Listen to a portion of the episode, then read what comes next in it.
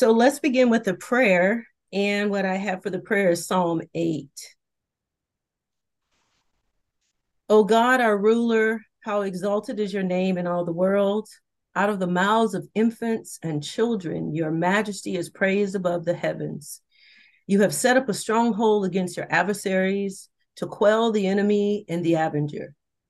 Avenger. When I considered your heavens, the work of your fingers, the moon and the stars you have set in their courses.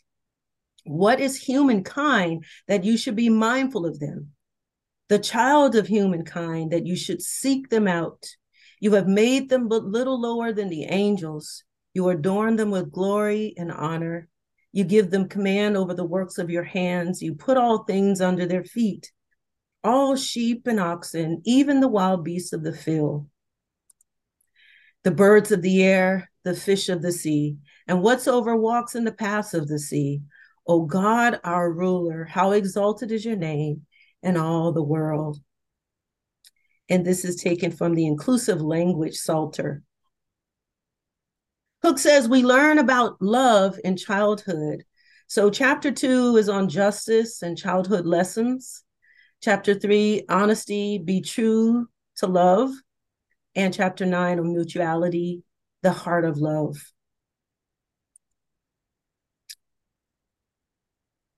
So I'm sure you're familiar with this one. He said, He called a little child to him and placed the child among them and said, Truly I tell you, unless you change and become like little children, you will never enter the kingdom of heaven. Therefore, whoever takes the lowly position of this child is the greatest in the kingdom of heaven. And whoever welcomes one such child in my name welcomes me. If anyone causes one of these little ones, those who believe in me, to stumble, it would be better for them to have a large millstone hung around their neck and to be drowned in the depths of the sea. See that you do not despise one of these little ones, for I tell you that their angels in heaven always see the face of my Father in heaven.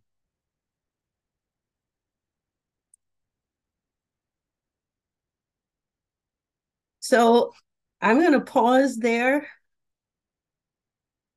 Now, this one is from Matthew, but there are bits and pieces that are also in Luke um, on Jesus and his interaction with children and considering uh, the context that he was in and how they saw children um, is the same way that women were somewhat out of the loop in the circle as well.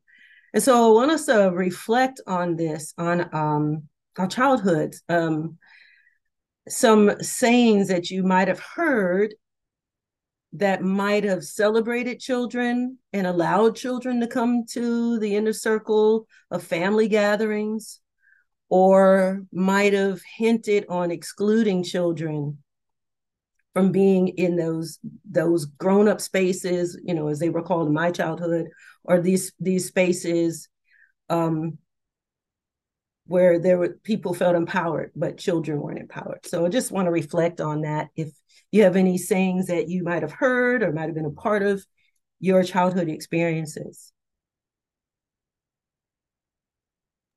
Well, certainly one of the more famous ones is spare the rod, spoil the child.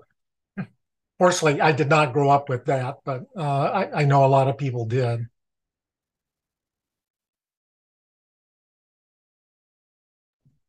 Another familiar one um, is children are to be seen and not heard.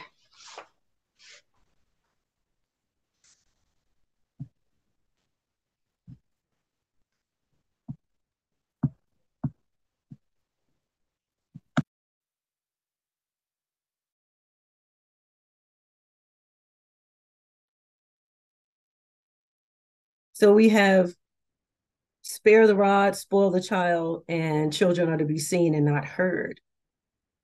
Do we have any that are on the other side of that? um, as I see this, this picture of these children just all smiling and just uh, looking like they're in a safe space where they're embraced and and they can make a lot of noise. Um, I heard both of those growing up. Um, and so we we were reminded of that when we would go visit someone's home. We really were to sit quiet um, and not move, uh, not talk too loudly or to interrupt uh, the conversation of adults. And so when I reflect on this uh, reading in this passage, what Jesus says, and I remember hearing this in church.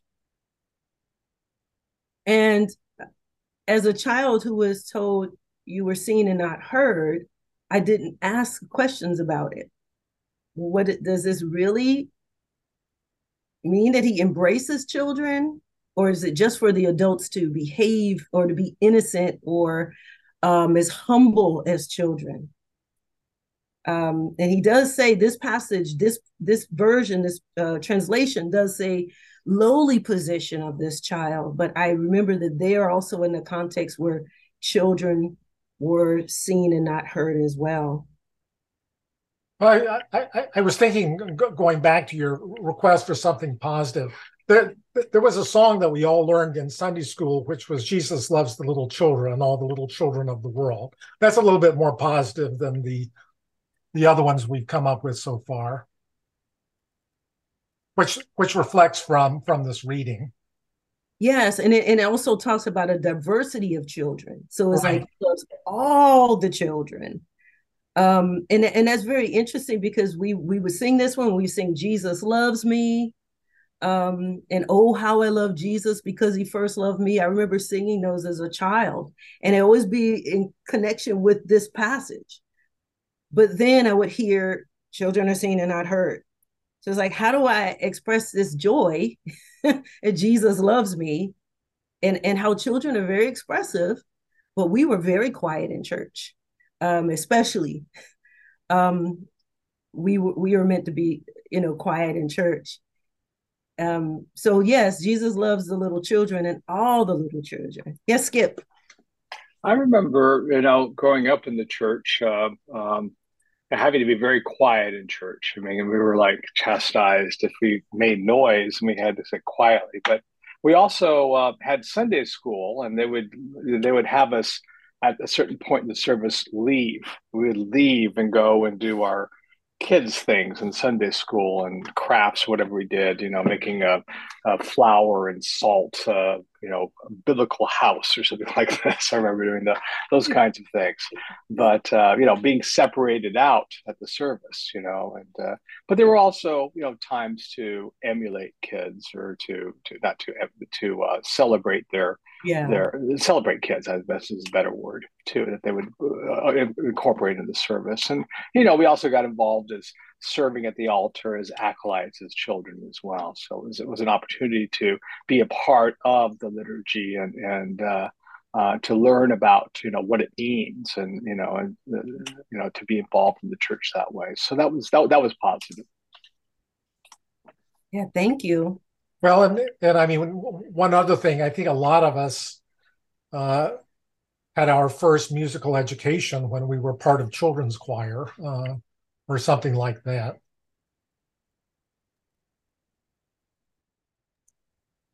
Yeah, that was fun too. Yeah, I remember we had plays that we would do in the middle of the service. So it was our turn to kind of act out, you know, in, in some way and and be loud and kind of change the the the atmosphere a little bit because we had to be quiet like skip said we had to be very quiet yeah. so nice to be able to sing as loud as we wanted to mm-hmm. say you know things that were in the script yeah kids who, who were making noise and babies especially would be taken out of the church i remember that they would be taken out to the mm-hmm. to the narthex or someplace outside yeah yeah. Yeah. Mm-hmm. And then later on, there were you know, like you know Christmas pageants and things the kids would get involved with. Was those those were were fun for for, for kids, you know, to be involved in, in those. And as you said, the choir as well, the choir and acolytes and all all those opportunities for kids. Yeah. Those yeah. were really those are precious times. Now that mm-hmm. now that you mention it, I haven't mm-hmm. really reflected much um, from those years. But we really mm-hmm. were, you know, in, in mm-hmm. my church experience, we were celebrated. Whether yeah. it was our singing or whatever we did in vacation Bible school, we get mm-hmm. our prizes. We were we were really honored in a lot of ways. So, mm-hmm. yay, yeah. Baptists! in this instance, yeah, right. Well, yeah, I grew up Episcopalian, and and uh, we we were ooh, was really quiet. Um, and, and uh, everybody had their their Bible, their Sunday school before church, so we had to get up mm. early, early mm. to have everybody did their Sunday school parents or whatever, and then we'd all be in church at the same time. And um, so we really were um, encouraged to to pay attention to the service. Now, at that time, only boys could be acolytes, so uh, most mm, of the boys no. were acolytes, and they and they were busy with mm. that. But for uh, us girls, we were paying attention to the service, and and we were taught that at a very young age, like how to follow the BCP, you know, at a young age. Now, at one point, I had to tell my brother, he'll see this. I love him. He he bought his Star Wars action figures. This is before he became an acolyte, and that's what made my mother make him an acolyte. He brought his Star Wars action figures to church, and he pulled them out of his pocket pocket and went, yeah, like that. That was it. She's like, you're an acolyte. Um, but we did have, you know, fun memories. Um, I, I think uh fondest memory of being a child and sometimes we would we would get in trouble with them but it was with our senior members of the church. It's how we got to know them. Like they would catch us running and they would say don't run and then all of a sudden we we got to know them and we built relationships with a lot of the older people in our church um which was kind of fun. Like you know at first we got hey don't you run or don't you do this in church and then we wound up um they wound up teaching us wound up getting closer with the senior members of the church. And those are a lot of the people I, re- I remember growing up. Um, a lady named Mrs. Oliver. Um, I remember like being just really fond of her. Um, and so I enjoyed going to church, but she made a, a mean lemon cake. And so I couldn't wait till after church. you know, I had the nicest experience of this this past weekend.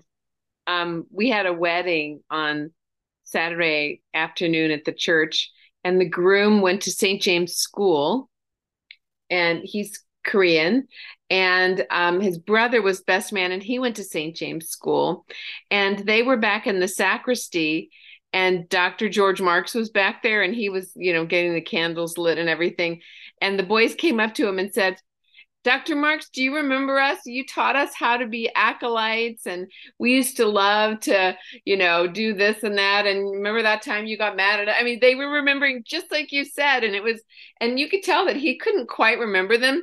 But I suddenly realized this gentleman has been a role model for decades, you know?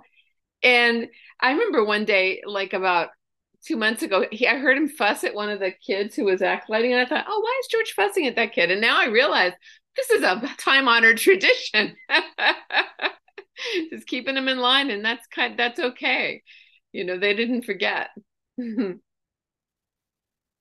Yeah, there's nobody some... fusses in a nicer kind of way than George Marks. Oh, it's an elegant, it's a it's a, a subtle and elegant now now children you know? Yeah it's not well it, and there's sometimes sign language i'm seeing too you know? Which which works too. It just gives a point or a look.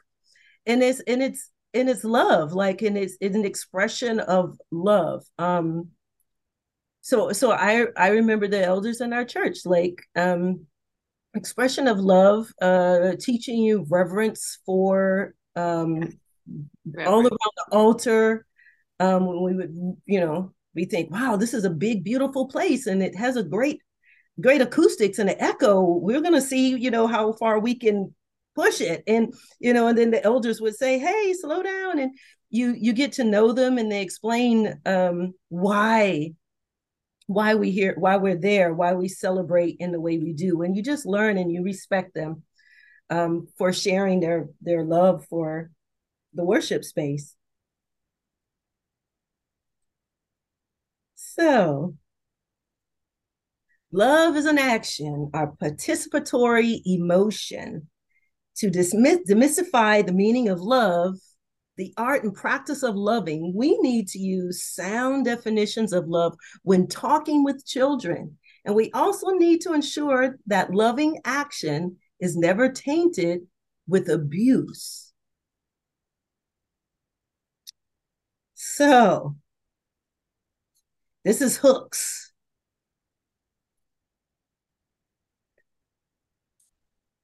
So, what do we say?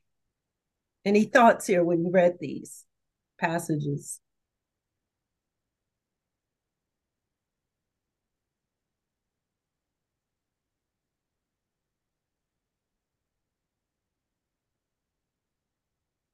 Well, I just found that whole the whole chapter too so powerful and distressing. You know that story about the dinner party when the parents were all talking about how they disciplined their children and that one mom was saying, "Oh, I don't hit my children. I just pinch them really hard." And um and everyone was sort of approving of that and then and then Bell Hooks asks, you know, if a man said that that you know he when his wife did something that he didn't like he just pinched her really hard. We'd be so scandalized. But when we talk about a child that way it's different. And just yeah. the just the lessons that children are learning through our uh, speech that's violent or any kind of physical violence. Mm-hmm. What they're learning about what they're learning about love yeah.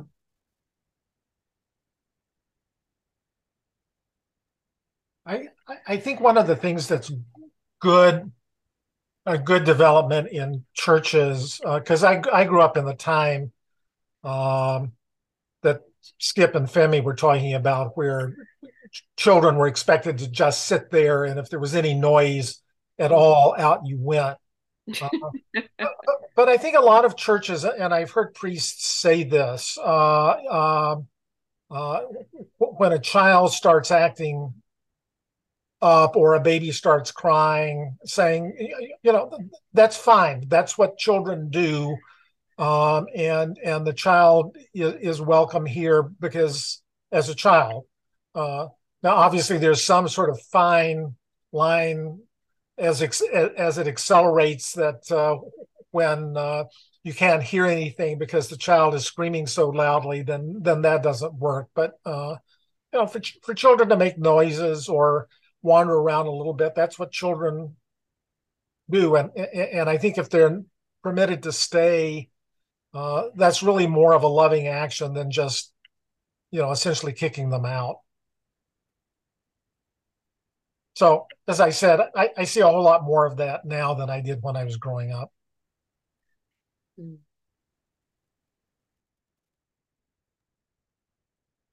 Yeah, you know, we you get walk to the back or go, you know, outside for a little while. Um, I remember um, that happening, but then um, there's there's somewhat um, there's some there's some joy in hearing the voices of babies or children in church or where they feel comfortable that they can participate. Um and we've had so many baptisms recently and and i love that they were like all all all ages. Um but that the you know the the children had certain responses to the baptisms but i just someone was like, "No, you're not gonna mess up my hair." You know, someone was, or um, you know, and I've seen one where uh, this baby started putting water on themselves. So the priest put the water on the baby, and the baby liked it and started laughing and putting more water and splashing. Um, but you never know what how kids are going to respond to the service and and i realized that oh this is fun they're, they're uh, enjoying the space. And, and church has always been home for me. It always felt like that's a place where uh, I feel when I walk into a church, I just feel like that's home. And um, and it comes from some way, somewhere in my childhood, um, being made to feel like you can be yourself here. And so I just think that that's, you know, just to kind of let the children come, laugh. Um, they like the echo, you know, and they hear the voices with the echo. Hmm. But um, Hooks has some powerful words here, and and I and I uh, really love how she brought in "Leave It to Beaver," and and then she was talking about the modern uh, shows and how we celebrate kids, you know, or children are kind of um, there's a whole disrespect kind of thing happening in the in the household. We have all these sitcoms like that, and you have some where they actually show parents sitting down and talking through uh, something. And I remember Beaver and even Dennis the Menace. I remember those type of talks um, happening where you saw the parent actually sit down and talk. Um, and that and that kind of was very interesting for me to see. And I was a kid when I saw. that. I was like, wow. So she brings this up because she heard this in her childhood. It hurts me more than it hurts you.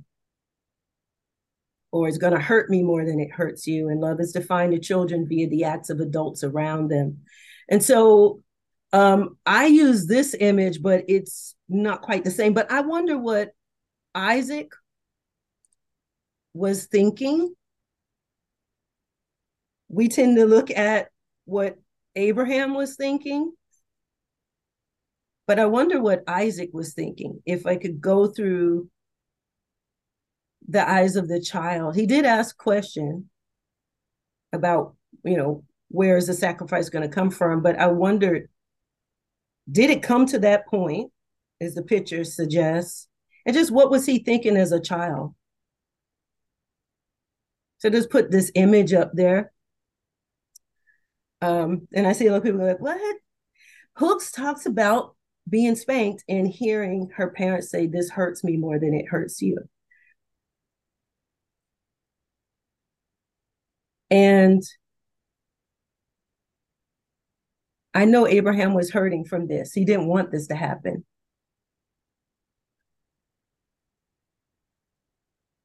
So we're just supposing that Isaac know the whole story Was I guessing? I hope God somehow intervened in some way, sent some grace to Isaac, because that that boy he would have needed therapy. And it's and I have a hard time reconciling that. I mean, I have for some time you know it's a it's it's one thing to put abraham to the test. But um you know and this is one of those times that you just realize you can't outguess god's purpose but it's just hard. It's a hard one for me. Oh my suspicion he was absolutely terrified uh and, and I agree, he probably spent years in post traumatic stress syndrome as a result of this.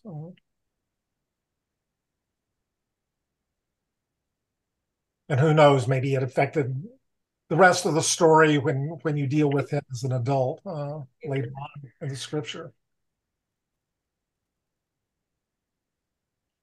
Well, I can look at things that happened to me when I was young that you know that felt traumatic. And now of course i can look back and see what was really going on. It was you know it wasn't as big a deal really as it felt. Or you know yes my you know this parent or that parent was trying something different. Or you know in that moment you know their emotions were greater than their intellect or, or however that worked. But um, nothing like that. It's just and of course then there are the you know the children. This is you know as far as we know this is a one-off sort of thing. It happened once to him but i think of the children who are repeatedly traumatized and they can see it coming and they know it's going to happen again. And so i don't know that's but yeah this this hurts my heart. It really does. I can only think about it so much. And and and and I agree, Nancy. Like that would always um uh trigger me to go well what is isaac thinking like i know he asked some questions but like what is he feeling he's a boy um and you know we know abraham was really horrified himself but it was just you know children um i was looking for stories from the child's perspective in biblical passages like where they feel afraid uh, where they feel traumatized. And i and i and i will research to see how this might have impacted isaac up up the road and maybe his his sense of trust or um his engagement with his children you know? It's like perhaps so this is something to think about like um we missed that part of the story like how did it impact him and his feelings yeah hmm. thank you for sharing So, um, some children, she says, are allowed to believe that love is only about something given to them. And I was like, wow. Um, because I've read this book a few times and and um, she was in that particular passage, she was uh, recalling a child saying my my mom loves me because they give me this or they do this for me they do that and it's what's given to them uh, what they can get or what they receive, right? And they feel love, but then they're not taught. Uh, and she says that that's a form of neglect when they're not taught how to give and how to love. And so this giving and receiving in action or uh, just good feelings.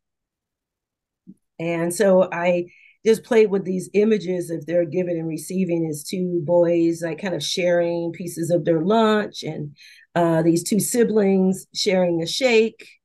Um, and then, uh, of course, the siblings fighting over a toy. That's something I'm more familiar with.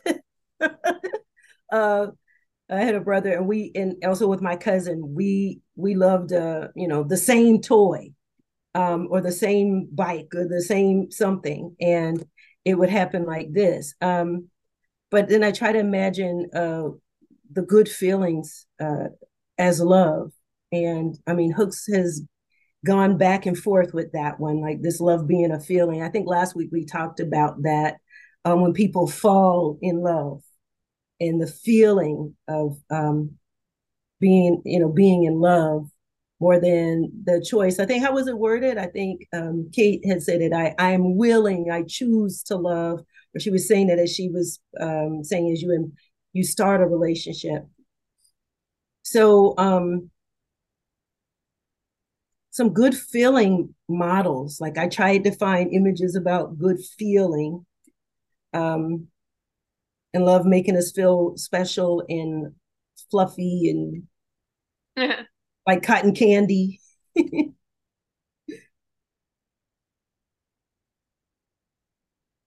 we did talk about some some uh, romance stories and so any thoughts on those those passages with hooks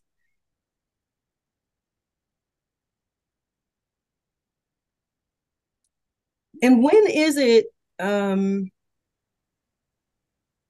because i often i often think about when she says some children are allowed to believe that love is only about something given to them. And we do have certain practices that happen in our culture where we are giving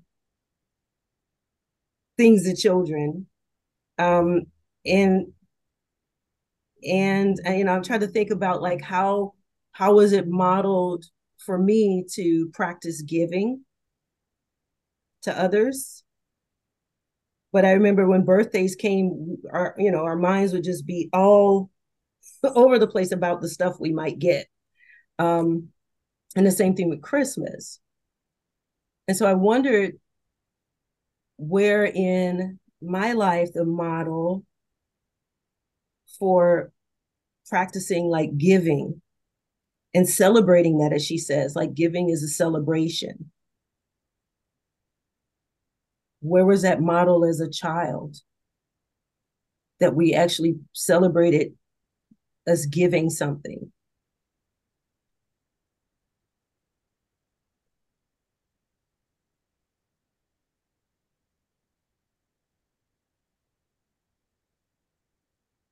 You know how they do birthday parties these days because my nephew is just turning 11 and so and all all of his friends turn the same age within like 2 weeks of each other.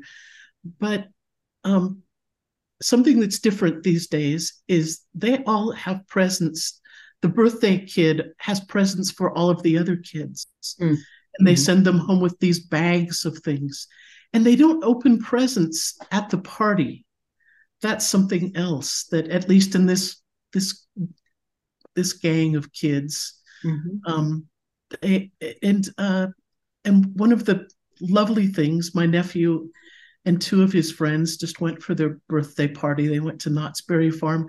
And my sister overheard one of them saying well we should uh, he didn't want to go on one ride uh, so he hung out with my sister you know on the bench and she said we'll make sure that the next time they pick a ride that you want to go on. He said, Well, it's really it's Eric's birthday, so it should be up to him. And I that I don't know if as a kid I would have somebody somebody taught them. And uh, I think it's beautiful. And and I guess while I have the microphone, I'll say that sometimes in in church, uh, church where I have spent a lot of time, there was a, a children's time in the service, and there were quite a few times that you know it was thanksgiving and and whoever was leading that time they'd say something like well, you know what are you thankful for? And it's like oh my toys or or if it's mother's day you know what are you what are you you know what does your mother do for you and some said she feeds me and she helps me with my homework and it's yeah good good kid. And others say she gives me things she and it's like you know these are i think as as children develop hopefully they they're led to appreciate and understand what some of these you know what the difference is. Um you know it's it's not just about punishment mommy is mad at me and mommy doesn't like you know in the in the ideal homes or the you know close to ideal homes striving for the ideal homes but I just think it's it's such a huge picture of educating and uh, you know just teaching and uh, and raising kids from all from all ends, from all areas. Yeah, thanks. I I remember um, there's a older boy that lived in our neighborhood and he it, he wasn't he wasn't that much older than us. He maybe was a year or two older than us, but he spoke like a sage. He spoke like a and I remember we were talking about uh, going to get something, and he he kind of just had this like mystic thing. I wonder where he is now because he's like this mystic in the neighborhood. And he he said, you know, it's it's better to give than to receive. And I remember we all paused because we were so used to hearing that in church and not hearing it come from like a mm. 10 year old boy that we were, you know, playing with in the neighborhood. And we paused and then we were, you know, I remember thinking like, well, what do I, what do I have to give? Like, I, I would like to give something, but I don't have anything. I remember thinking about that, that like, what can I give to my friends? And, you know, how can I share? And, you know, how can you know so i think sometimes there's some kids that may want to give and they're trying to figure out like what that means and how to give um I, I know that most kids because you know when you're a kid you don't have a job you don't have money so we would draw pictures um, i remember i would make cards mm-hmm. so I, I, I remember hearing that from a kid that kind of blew my mind Well, I, I, I was thinking, you know, every gift is not a tangible gift. I mean, it's. Uh, I, I think the example you gave of making cards is good, but it's it's helping somebody out. Um, maybe helping somebody with their homework that they couldn't help, uh, or helping with chores. Uh, and that would shock your parents if you actually volunteered to wash the dishes or something like that. Um, so true. But I, I, I, I, I was thinking, you know, lo- looking at um, the last couple of slides, I, I, I was thinking of the very controversial passage from James, the Epistle of James, about faith without works is dead. and I think the same thing is true about love. This is why I'm not a, a Lutheran because Martin Luther hated that. But uh, but you know it, it you know it's one thing to say oh, I have nice warm fuzzy feelings uh, about somebody, uh, but unless you're really showing it by what you're doing, it, you know you have to do something uh, about it, or it doesn't really make any difference. I don't think.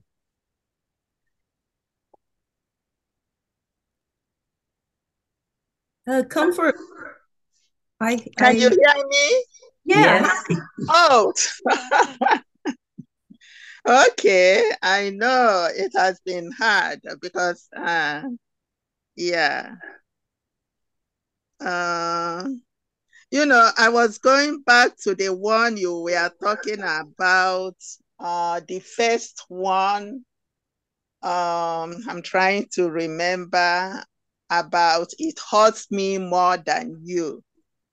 And I was relating that to myself because what I understood from that is that, for instance, when we discipline our children, or let's say when I was growing up and, you know, my children were small and you spank them, they'll be they might start crying, but I go inside the bedroom and I cry so much because it hurts me more that I did that to them. Mm. You hmm. know, it hurts me. I always close my door and I cry and I cry inside. But I'm thinking if I leave them and, and I don't discipline them, they're going to grow up to be bad children. So that's the way I understood that. And, and I, that's what I was trying, but I don't think anyone could hear me. Mm. Thank you. I'm, I'm glad we can hear you. yeah, because uh, I, I remember hearing that, but then you know we know know the parent side of it. Like the parent went in the room crying, you know, and she said this was said to her numerous times, but uh, you know she didn't know if the parents were just saying that or they really meant you know that they really felt it and so yeah there's some parents that it's really it's it's real and it's true to them and and for hooks like she says there's some that they may just you know say it we don't know so let's see another one trying to find my mouse very because it's white on white here. It is. Okay. There we go. Um, okay. So uh Kathy Bates in uh fried green tomatoes.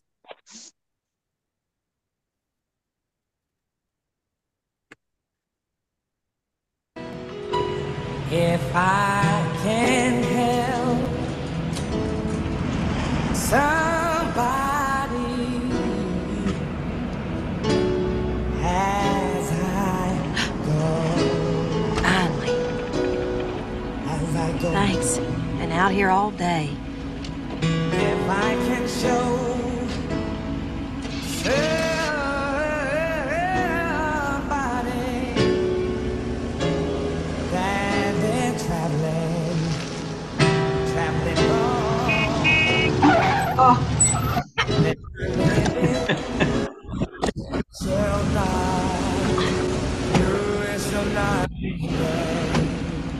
Uh, excuse me. Uh, I was waiting for that space. Yeah?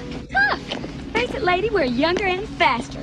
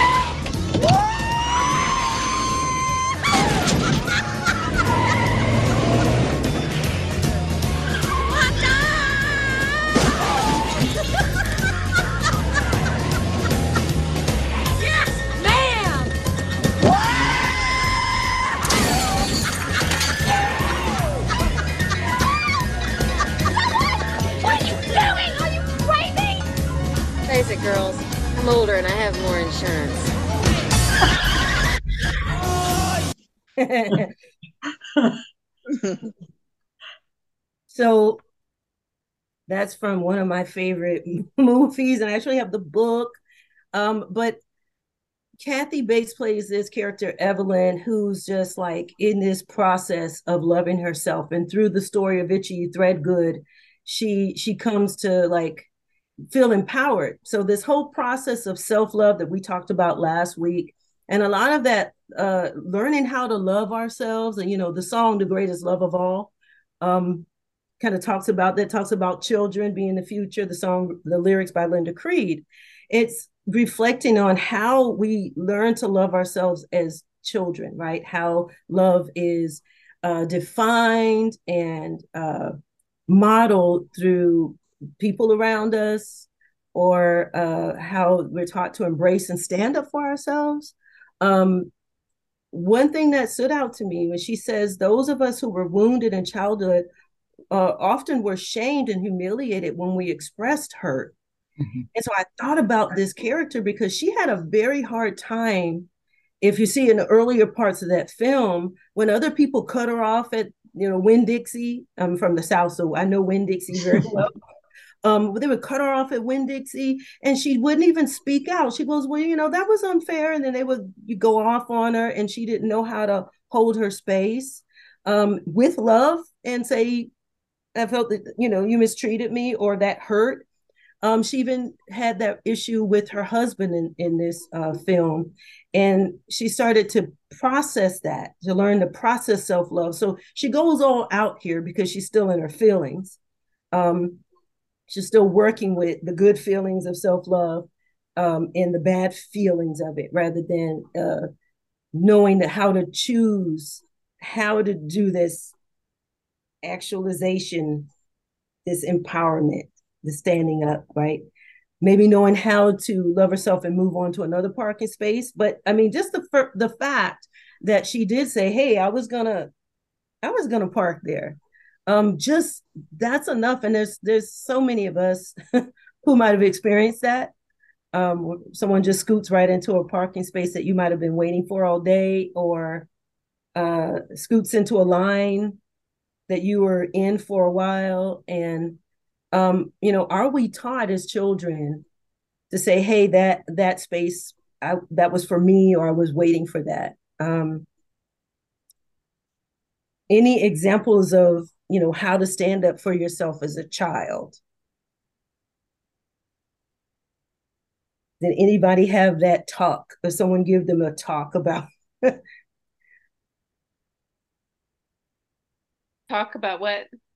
about like when you were bullied or um, just just setting boundaries. Um, I think a lot of times with children who were physically abused, um, and as Hooks talks about that too, where their space and their physical body, you know, didn't have boundaries with the, the adults around them or their siblings, um, they have a difficult time making boundaries when they grow up or when they go outside of their home. And it's like, does anyone recall having someone in their life like model? It is a boundary. And, you know, you could tell the bully this, this, and this, or if it's not a bully, it's just a friend who doesn't see your boundaries.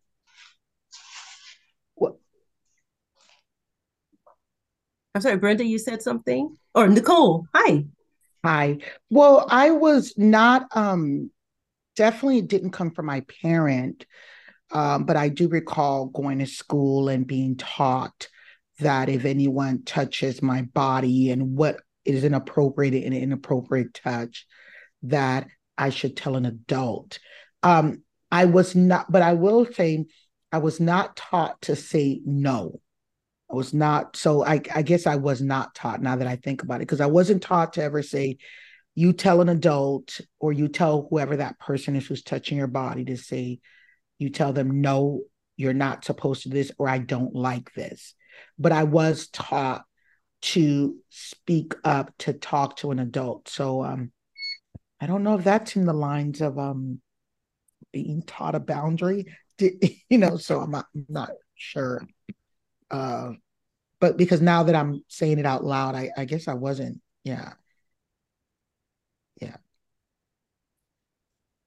Is is very interesting today. Like when I I teach a school, that we have these things in place. Um, where we we're talking with children like someone touches you or whether even if it's an adult you know or uh, another child touches you and in that and you don't want to be touched there or they're invading your space or they come over and they touch your desk um, i say that with with my students like we'll see uh, other students who just want to touch this other student's desk, want to touch their pencils, want to touch, and where the student will just say, "Hey, this is my desk. Do not touch my desk.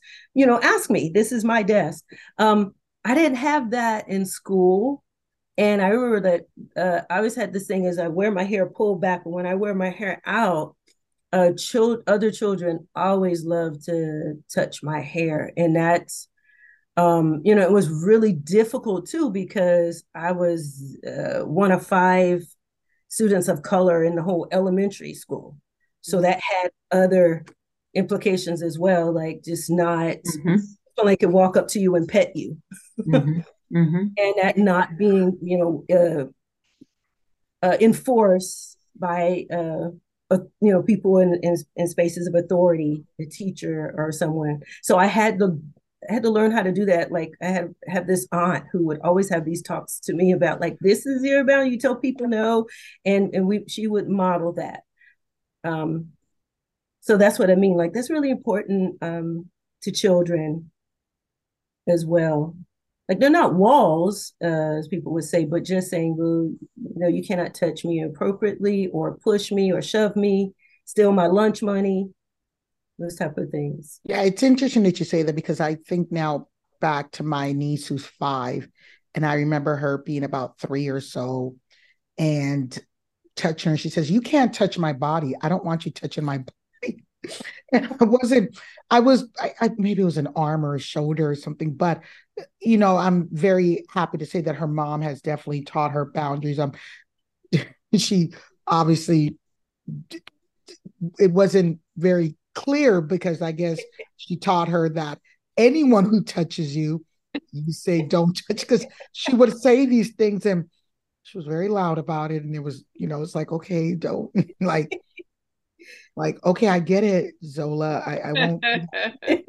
or, or she'll say, yeah, or definitely she was even because I think now she's even, although she uses it to her advantage, she'll say, no i don't want to clean up i don't i don't i don't want to clean up i don't i don't i don't i don't like to clean up and so um yeah um so yeah i definitely was not taught that and when you speak of being your hair being touched i can't think of any specifically african american or mixed race in, individual who has not had that who's a specifically a girl but anyone who has not had that experience mm-hmm. because even in adulthood i've had that where now i'm learning to say uh, i don't necessarily say don't touch my hair but i just go like you know like you know i just kind of do that but it, it's interesting because even as an adult i i guess i do struggle with saying don't touch my hair because i don't want to be perceived as being rude or mean or or or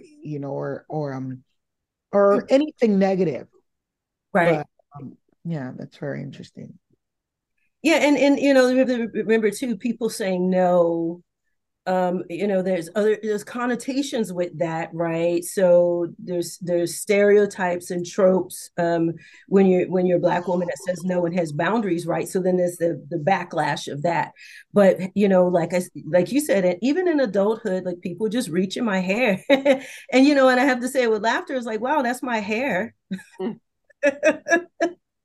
That's part of my body you know? Um but, I remember being when I was pregnant people oh. that I didn't even know would touch my belly. Mm-hmm. It always astounded me that somebody would touch me like that. It was like public property suddenly. Yeah. yeah. Yeah, so those little so and I've seen that too. Where I'm walking with her friends pregnant, and someone just oh, they just, just grab onto her belly, um, and so it's those those boundaries. Um, and and and how do you you you say no that's my body and and people do respond like they're in shock.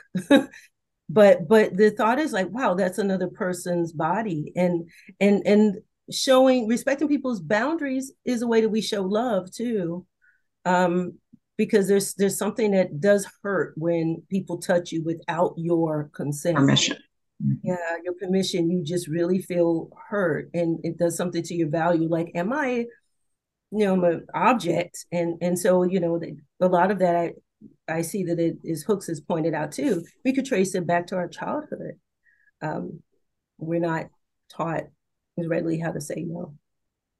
I, I am sort of curious um and since skip is the only other guy on here whether there's a difference in what what little girls are taught and what little boys are taught uh, uh, and because i'm not a little girl i don't know what the talk was but but most women i know uh, seem to have had talks probably by their mothers on how to handle boundary mm. kind of things maybe probably not all girls but but a lot of girls did and i sort of gathered from the comments that that there were relatives when you all were growing up that were, but I don't think that was really true for boys. Uh, um, and and and boys got put in a in a position, particularly if they were bullied, uh, that there was no way of of of handling that because you could not cry uh, because uh, if you you cried, you were just a little girl. Mm. Um, um, and if you hit back, uh, mm. if you were hit, then then it was equally your fault or even more your fault because you should you shouldn't have hit back. Um, and um, and, and so if you were bullied at, at, a little boy as a little boy, you were never really taught how you handled that. Mm. You know, we have, and I certainly never had a talk about how to deal with that. And Skip, I don't know if you did either. You know, we have a pediatrician on this call too. kind of an expert. What I mean, I'd be really curious to hear what you yeah, have with children, yeah, Brenda, and if it's different. well, I I think that I'm the pediatrician for Oh, those okay. of, for those of you that don't know me. Um, but I think that it's been clearly um, um identified that boys and girls are treated by their parents differently um, based on their sex. And a lot of it is just implicit bias. The, the parent isn't even aware that they are, in fact, acting in this way. And so that it takes a parent who's conscious of that to say, okay, I'm going to teach both of my children how to set boundaries, that my daughter can't get bullied and my son can't get bullied. And one of the ways is to teach children how to say no and how to go to an adult to stop it so that um, there's a fear around and a shame around being bullied. And the child, if the child hasn't been empowered with, you can go and t- tell an adult, will succumb to the bully. And so, what we try to teach children, or at least one of the things that that we try to teach children, is that it's okay for you to stand up for yourself and for you to tell an adult so that hopefully the adult can separate the kids or you know met out a punishment for the bully or have the bully expelled whatever needs to happen. But then it's not the child's responsibility to fend off this person that they're not equipped to fend off. Um, but when you talk about hair in the african american community um, I think both boys and girls have had their hair touched inappropriately. And um, part of it is curiosity. Our hair looks different. We don't have straight, generally speaking, we don't have straight flowing hair. Instead, we have a more textured variety. And so people see that and they say, oh, this is different from what I have because a lot of times the touching is by people who are not of the same race. A black child isn't necessarily going to touch another black child's hair. So I, I, I think one of the great endearing moments of President Obama's presidency was when he was in the Oval Office and there was a little boy who was African American who was about 6 Mm-hmm. years old. Uh, and you may have seen the clip of of, of this, and, and and and the boy did ask, but he said, "Can I touch your hair?" Uh-huh. Uh, and it was obviously. Uh, is, does the president have the same kind of hair that I have? Yes, it yes. was really a, a really wonderful moment. Yeah, it was a wonderful moment. Yeah. Mm-hmm. and and that's actually a moment that Bell Hooks loves. She she mentions that in a talk that she has with Cornel West, and she was saying that the the little boy was so you know it was just just uh enthralled by President Obama, and he was like, "Does he have the same hair? Can I touch?" it? And she Yeah. thought that was such a moving moment. Um, be- because someone with our hair, you know. So um, we're about to close, but um, there's some sorry, alarm going off. Um, some statements that Hooks has made here um, about love not prevailing in any situation where uh, a party wants to maintain control. So she talks about love and not being about control. Um, and these are just statements that I thought were takeaways from these this week's readings. Um, and just want you to think about what are some takeaways for you. But this really touches my heart when she says about control and love. Um, because i've i've seen uh, situations where people will say they love you but it's more to control a situation. Um, and and so they say but i love you but it's more i want to navigate the show. Um, so just think about takeaways and of course, here are our love ingredients. Commitment, care, knowledge, respect, responsibility, affection, and trust. And she always thinks of uh, love, even she talked about with children about justice um, for children and this intimate terror that children might experience and how that pours out into our relationships with others.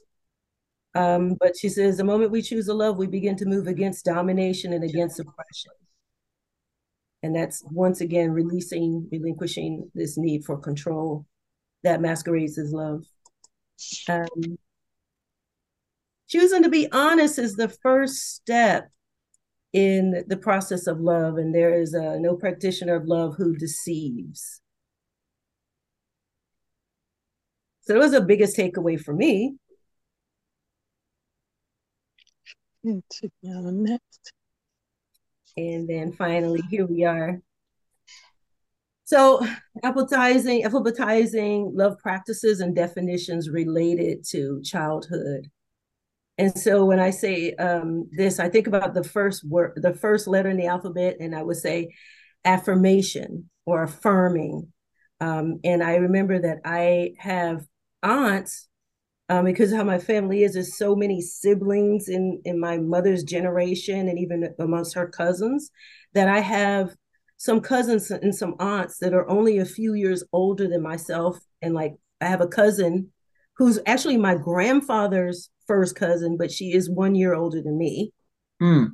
And um, she really was like a big sister. And so there were a lot of things about boundaries. And so I got some some affirmations from my cousins.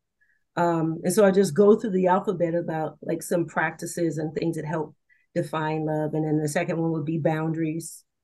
Um, and then this compassion, like to learn compassion, to give that. So this is a practice and things to think about for next week. Um, we will look at love cast out fear. So we'll be describing and defining fear um, next week, and uh, chapters six, seven, and eight. We're going in order this time. Why? yeah. This time we're going in order, and next week we'll be in in, in order um, as we go into healing and all. But any questions before we move forward? Any comments? Um, any thoughts to share? I, I do have a um, a comment. I wonder what Bell Hooks would um say um in the the clip you showed us with the rotten um rotten um oh god I, I forgot the title Fried fried tomato. Fried fried green tomatoes. Thank you. I don't know why I'm saying rotten. I'm going to say rotten green tomato, fried green tomatoes when she's um crashing or hitting those cars. Um, because that's could be considered, I mean, some sort of violence. I just wonder what she would say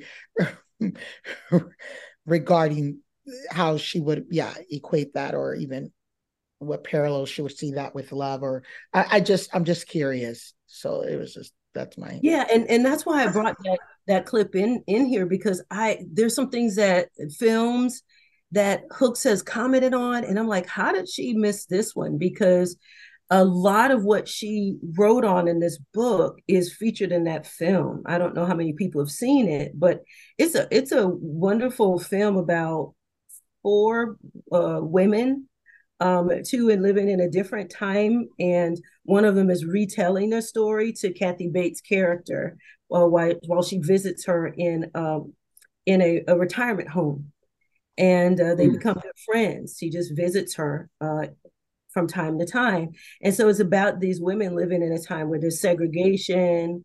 Um, there's a lot of you know oppression with Jim Crow. There's also um, uh, domestic violence in it as well. And so you have uh, Idgie Threadgoode, um, who is this uh, woman who's not doing the typical things. She's not doing normative things, and she is very much what we used to use the term tomboy um, back in the day. Uh, but she is definitely someone who just goes against what uh, people say is ladylike, and you know those kind of terms I used to hear growing up when I when I wanted to climb a tree or jump in the pool.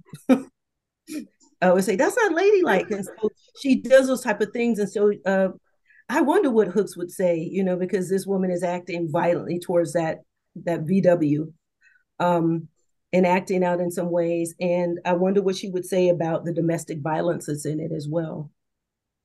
And some But, of the but, but didn't she say in one of those little clips that you wrote, um, love is not tainted with abuse?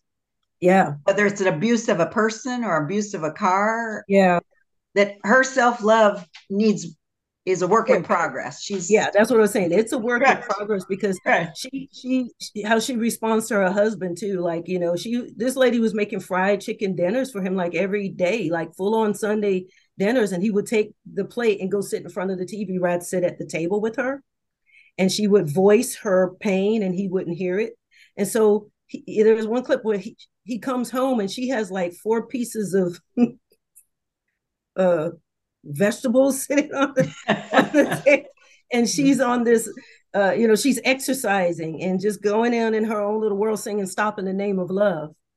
And so her, you know, and sometimes when we're trying to get ourselves back, we will act Mhm. in, in abusive ways, like to get ourselves back. So that's the process. So I'm pretty sure she would call that out as abuse. Mhm. That that's not really self-love. But that's all for now. Um, Wonderful. thank you so much. Thank you. Thank Thank you you. so much. See you next week. Good night. Good night, Good everybody. Okay. Thank you. Bye-bye, everyone. We love you. Bye.